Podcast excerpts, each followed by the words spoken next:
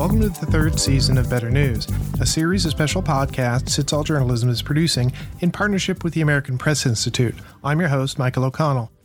Better News offers strategies and case studies to help transform newsrooms. The effort is fueled by API and the Knight Lenfest Local News Transformation Fund. The goal of this podcast series is to highlight some of the useful research API has published as part of its Better News initiative. The Los Angeles Times has a long history of hosting successful in-person events. Its annual Festival of Books, for example, draws more than 150,000 people every spring. But when the COVID-19 pandemic hit in early 2020, many of those events were at risk of being canceled. Samantha Melbourne-Weaver is the audience engagement director at the Times, and Donna Wares is the book club editor and the live events editor. They recently wrote a piece for the Better News Initiative about how the Los Angeles Times built a compelling series of virtual events during the pandemic. Samantha and Donna, welcome to the Better News podcast. Hi, happy to be here. Thank you so much for having us. What fun. To start off with, tell me a little bit about each of your roles at the Times. What were you doing before the pandemic? Samantha, let's start with you. I was also audience engagement director before the pandemic, overseeing search, social comments, really any sort of audience engagement effort, including events, and running a team that does whatever we can to bring as many readers as possible to the LA Times. Really try to serve our audience. How about you, Donna? Returned to the LA Times in 2019, and I came back to launch the LA Times Book Club. I had this idea that we have this amazing festival of books every April that brings huge crowds of people, and I pitched the idea of why not keep the storytelling and the conversation going all year round. I'd started successful community book clubs here previously in Southern California as a managing editor of the Orange County Register.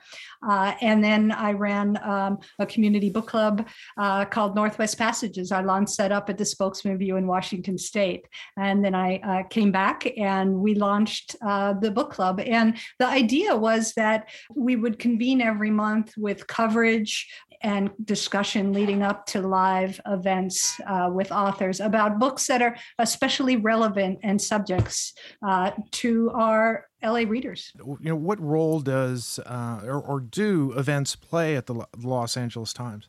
Well, we have a very strong and smart in-person events team sort of on our business side.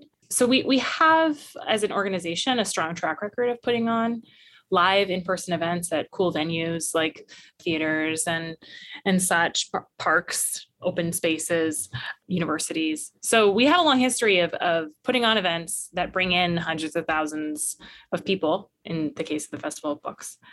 So we think our brand is kind of already synonymous with some events. Yeah, but what's different now is when the pandemic shut everything down, my thought was, well, we can't convene all of those people at USC for the Festival of Books. But right away, while we were still trying to get laptops to reporters and everyone to work at home, I reached out to the video team to say, can we work on producing a virtual book club? Can we find a way to reach our readers that way?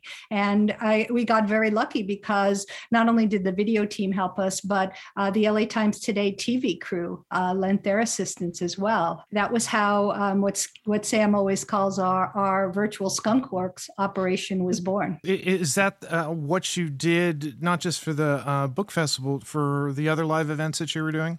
Well, the book festival was dead in this, and it was not going to come back for 2020 because that was April. That was right away. That's a huge event. We started very small with the pandemic shutting everything down, and all resources were to just get the newspaper out every day and cover, obviously, a major story. We started our virtual operation very bare bones, just to keep the initial focus was, let's just keep our monthly conversation going, because for our book club, we do author interviews. We do discussions around a book. We had an event scheduled for the spring with two LA Noir writers. And so we said, well, let's see if instead of holding that in a small theater, we could figure out how to move that to a virtual event. And then separately, in response to COVID and sort of the fear and concern that readers had when we really had very little information last March, I had started just doing these really informal video chats that we were broadcasting on Facebook with our science editor and some science reporters.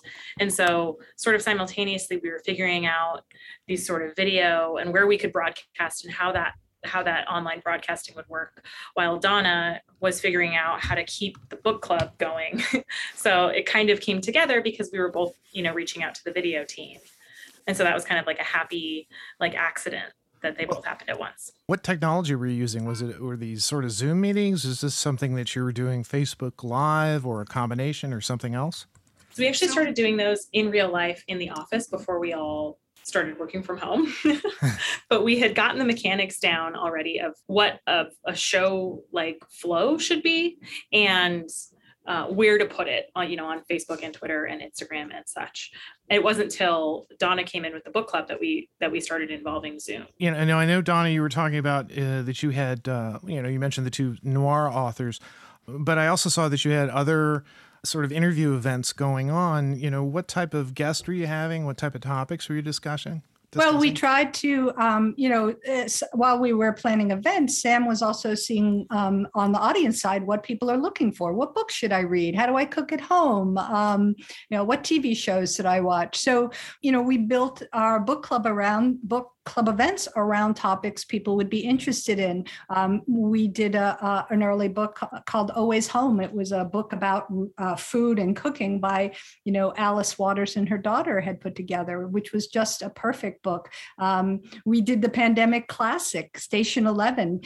Someone suggested that, and we had a huge audience. I think early on when we live stream on Facebook, Twitter, and YouTube, 30,000 views came in to watch a discussion about Emily St. John Mandel's classic Station 11 about people who lived through a pandemic. So we tried to do events and books and discussions that would be relative to the moment. But then from there, we also launched some other kinds of virtual events. We launched the Ultimate Summer Movie Showdown. We had a team of movie critics and no new movies coming out. So we had the idea of, why don't we let the readers pick what movie we'd all watch and discuss in the summer? And so we did a 16-week Ultimate Summer Movie Showdown, and when the readers picked a movie like Mission Impossible, we brought in the director from London to talk to us about what it was like making Mission Impossible the movie then and him making the next movie.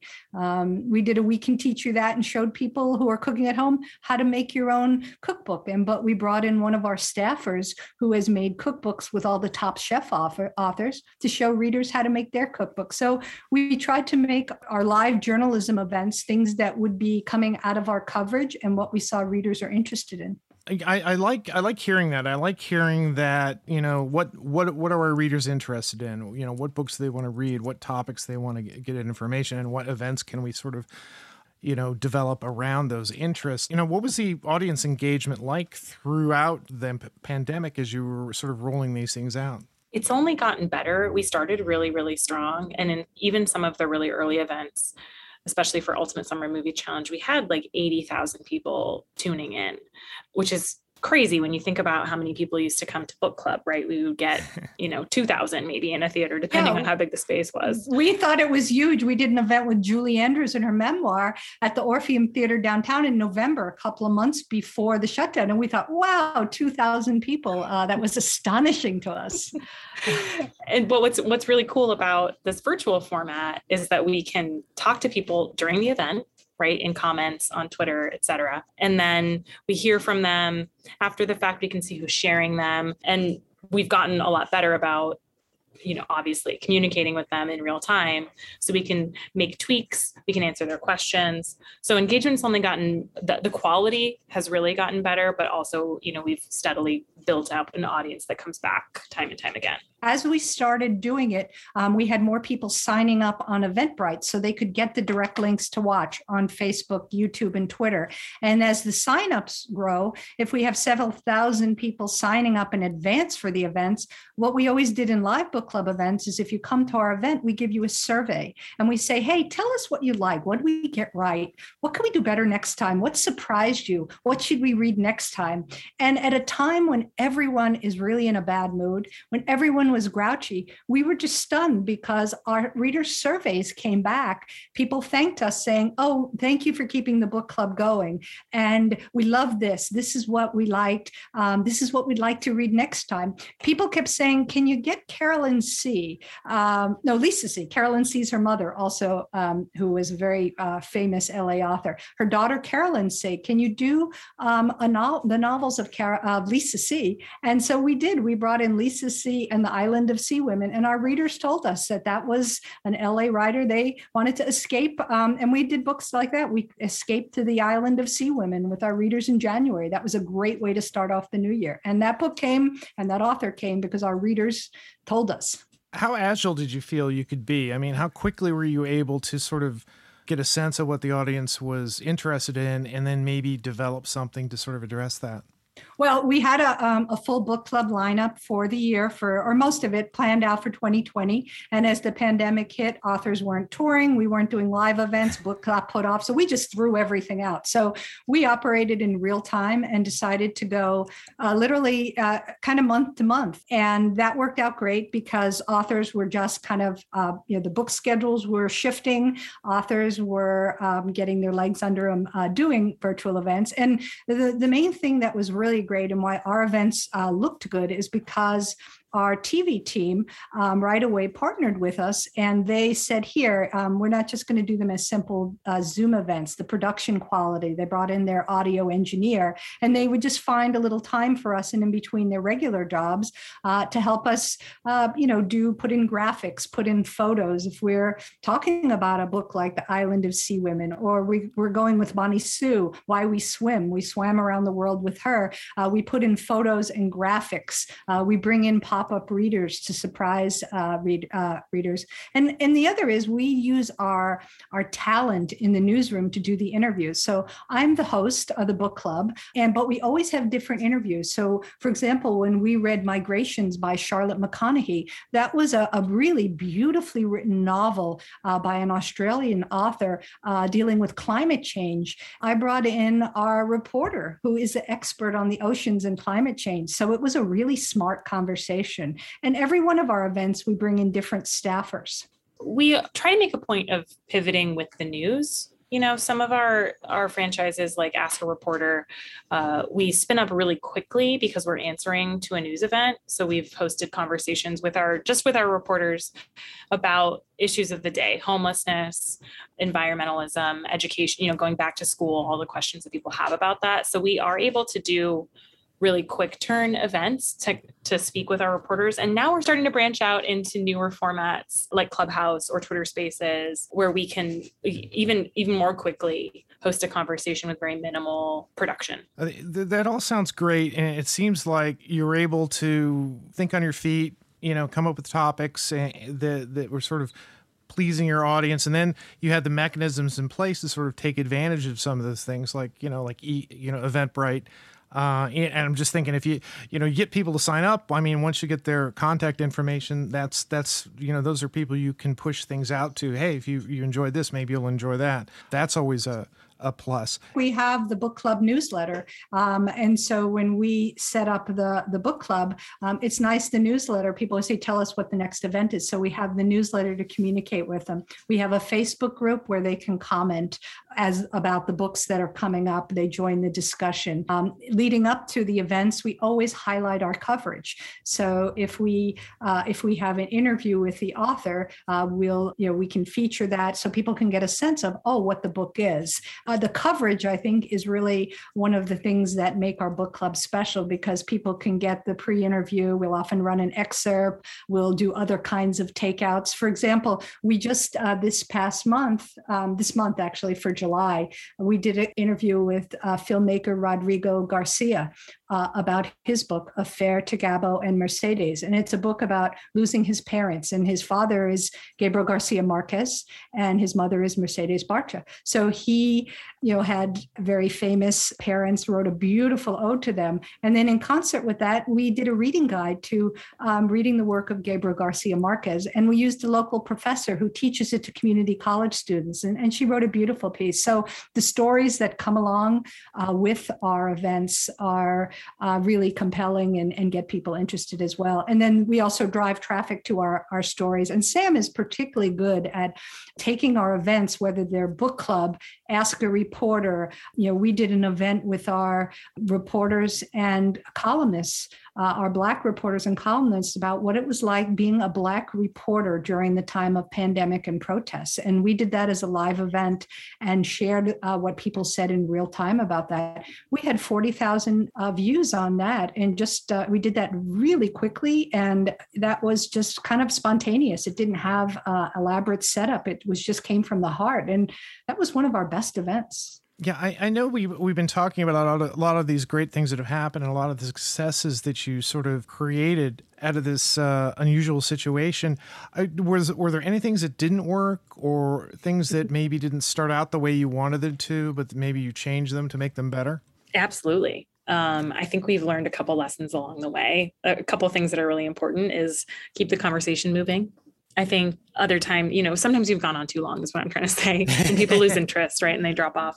Something else that's always nerve-wracking is hosts. It's important to have an engaging host, but I would never count anybody out. We've had staffers who have agreed to join and then they get stage fright, but we work through it and they loosen up. We've also had people who we think are going to be really engaging, who tend to be, you know, they're a little bit of a diva, and that can really tank an event as well. So hosts are really important, and rehearsal is really important. And we've learned the hard way that rehearsal is very important. I'm trying to remember, Donna, what else? Yeah. And sometimes the rehearsal is just to make sure we get the tech right, so that everything will go wrong with putting up graphics, bringing in videos, getting people on screen on time. So we leave that time. We usually set up an hour and a half before, and we say, no pressure. Let's just run through this ahead of time when we're going to do like our We Can Teach You That, or even our Ask a Reporter. We'll just make sure everyone's on the same page, make sure everyone's technology is working, run through the images and things very informally. We don't do a real script at all. We do a run of show, because when people are all working in different locations, we write in kind of talking points and verbal transitions, and then we just let it go, whatever people want to say. But the other thing we learned is daytime events. Those just don't work very well. So we try to do it when the people can do it. And Zoom fatigue is real. So like previously, events would last for a few hours. Very few events, we keep them to 1 hour. We just really try to keep them tight and good. And then we just make sure we have people that are going to connect with our LA audience. And I think that's a good lesson for every place, is sometimes you get someone who's a big name or you think is really great, but has no connection to your community. And so we always look for, it doesn't always have to be an LA author, but it has to be someone who's relevant to our readers, and it's our culture, our history, our shared experience, particularly since the pandemic. You had a number of really great points in there. Is there any advice that you would give to another news outlet who maybe wants to stick their toe into virtual events? How should they get started? What things should they try? What things should they avoid? Yeah, well, I'd turn right to Sam. She's watching what people are reading every day. What are the people reading, right, Sam? That's what I was looking at. That is absolutely where I start. What are people reading? What are people talking about in relation to our coverage, either in the comments or on social media? I would encourage everybody to think of these virtual events as an extension of our journalism, if not just standalone journalism in its own right. It doesn't necessarily have to be, directly related to something that your publication has written, but it certainly should be something that your audience cares about. We were very lucky at the LA Times to have a great partnership with Spectrum that allows us to use in-house TV studio. We have a TV studio at the LA Times, and we have a live truck, and we've got all these resources, but everybody has the ability to be on Clubhouse, to start a Facebook Live. It's so easy to start these events now, video, audio, what have you, even like a live Twitter chat. That's text or a Slack chat. So I would start small and build up from there, and really connect with your audience. And I think the thing that you can never sacrifice is the quality of the conversation. No matter how famous or influential your guest might be or your subject might be, if the conversation isn't focused and tight and intelligent, your audience won't care. So focus first on those things, getting a quality conversation going, tying it to something that your usual audience cares about, and just using the platforms that make the most sense for the conversation, and you'll be set. Yeah, newsrooms are full of brilliant people. The bench is deep. You know, your beat reporters know so much. We turn to our staff, and if we're going to do, do an event around a subject, we look to see who knows that best in our office. So that having a good interviewer who has really good questions, and we use our reporters, we use our editors. You know, I'll give you an example. Someone reached out to me and said, "Would you do a poetry event?" And I thought, well, you know, what kind of poetry event? How can we make it relevant? And the event we ended up doing in September, book club and poetry, like, well, will the book club readers like it? Well, we found our way to do a poetry event that was so compelling. We did an event called Black Poets in a Time of Unrest. And we had a National Book Award winner, our LA Poet Laureate, came and talked, and she did a conversation at the top of the show with our arts writer. They had previously spoken before, so they were comfortable. It was a very brilliant conversation. And then we had a lineup of 8 poet performers who perform poets of the moment, of LA right now, of the experience of being Black and during the pandemic, the protests. It was so compelling. And that was another big one. We had that night, or over the next 24 hours, I think we had 39,000 views of a poetry event. We're still under the pandemic. Usually when we're talking about it, we're thinking about what was going on in 2020. You know, how has this sort of evolved into this is just the thing we do with our events sort of going forward? Yeah, well, now we don't want to stop. I mean, I think we all want to go back to in person because there's no replacing that type of, real life interaction. But I think that we really like the ability to broadcast to people who maybe can't make it to downtown LA one night or to California at all. Donna is actually working on figuring out sort of a hybrid events model right now. That's what we're working on, because we'd like to, for the fall, start tiptoeing back in to doing some in-person events. Are they outside? Possibly. Our weather will work like that. So we're trying to work on our first events, and then also so that you could come in person to enjoy it. But we'd like to offer, when we can, a virtual option as well. So you don't have to drive across town. You can get a virtual ticket and attend. The other thing is some authors, there's a major author that we're just planning who's confirmed for December, who says, I'm not doing in-person events, I'm only doing virtual. So virtual events aren't going anywhere, and we'll be delighted to have that author in December. So yeah, that's the puzzle we're working on now. I like your story so much because you're leveraging the staff and the experience that you have at your fingertips. You're listening to your audience, you're creating events that are engaging, and you're meeting people on different platforms, and you're promoting it, and you're sort of growing your audience at the same time. This just sounds like such a wonderful thing. I've been talking to Donna Wares, the book club editor and the live events editor at the Los Angeles Times, and Samantha Melbourne-Weaver, the paper's audience engagement director, about virtual events. Donna and Samantha, thank you for being on the Better News Podcast. Thank you so much, Michael. This was an absolute pleasure. Thank you. Really enjoyed it. Thanks for listening to Better News, a co-production of the American Press Institute and It's All Journalism. API's Better News initiative offers strategies and case studies to help transform newsrooms. You can find out more about the Better News initiative and this podcast at betternews.org.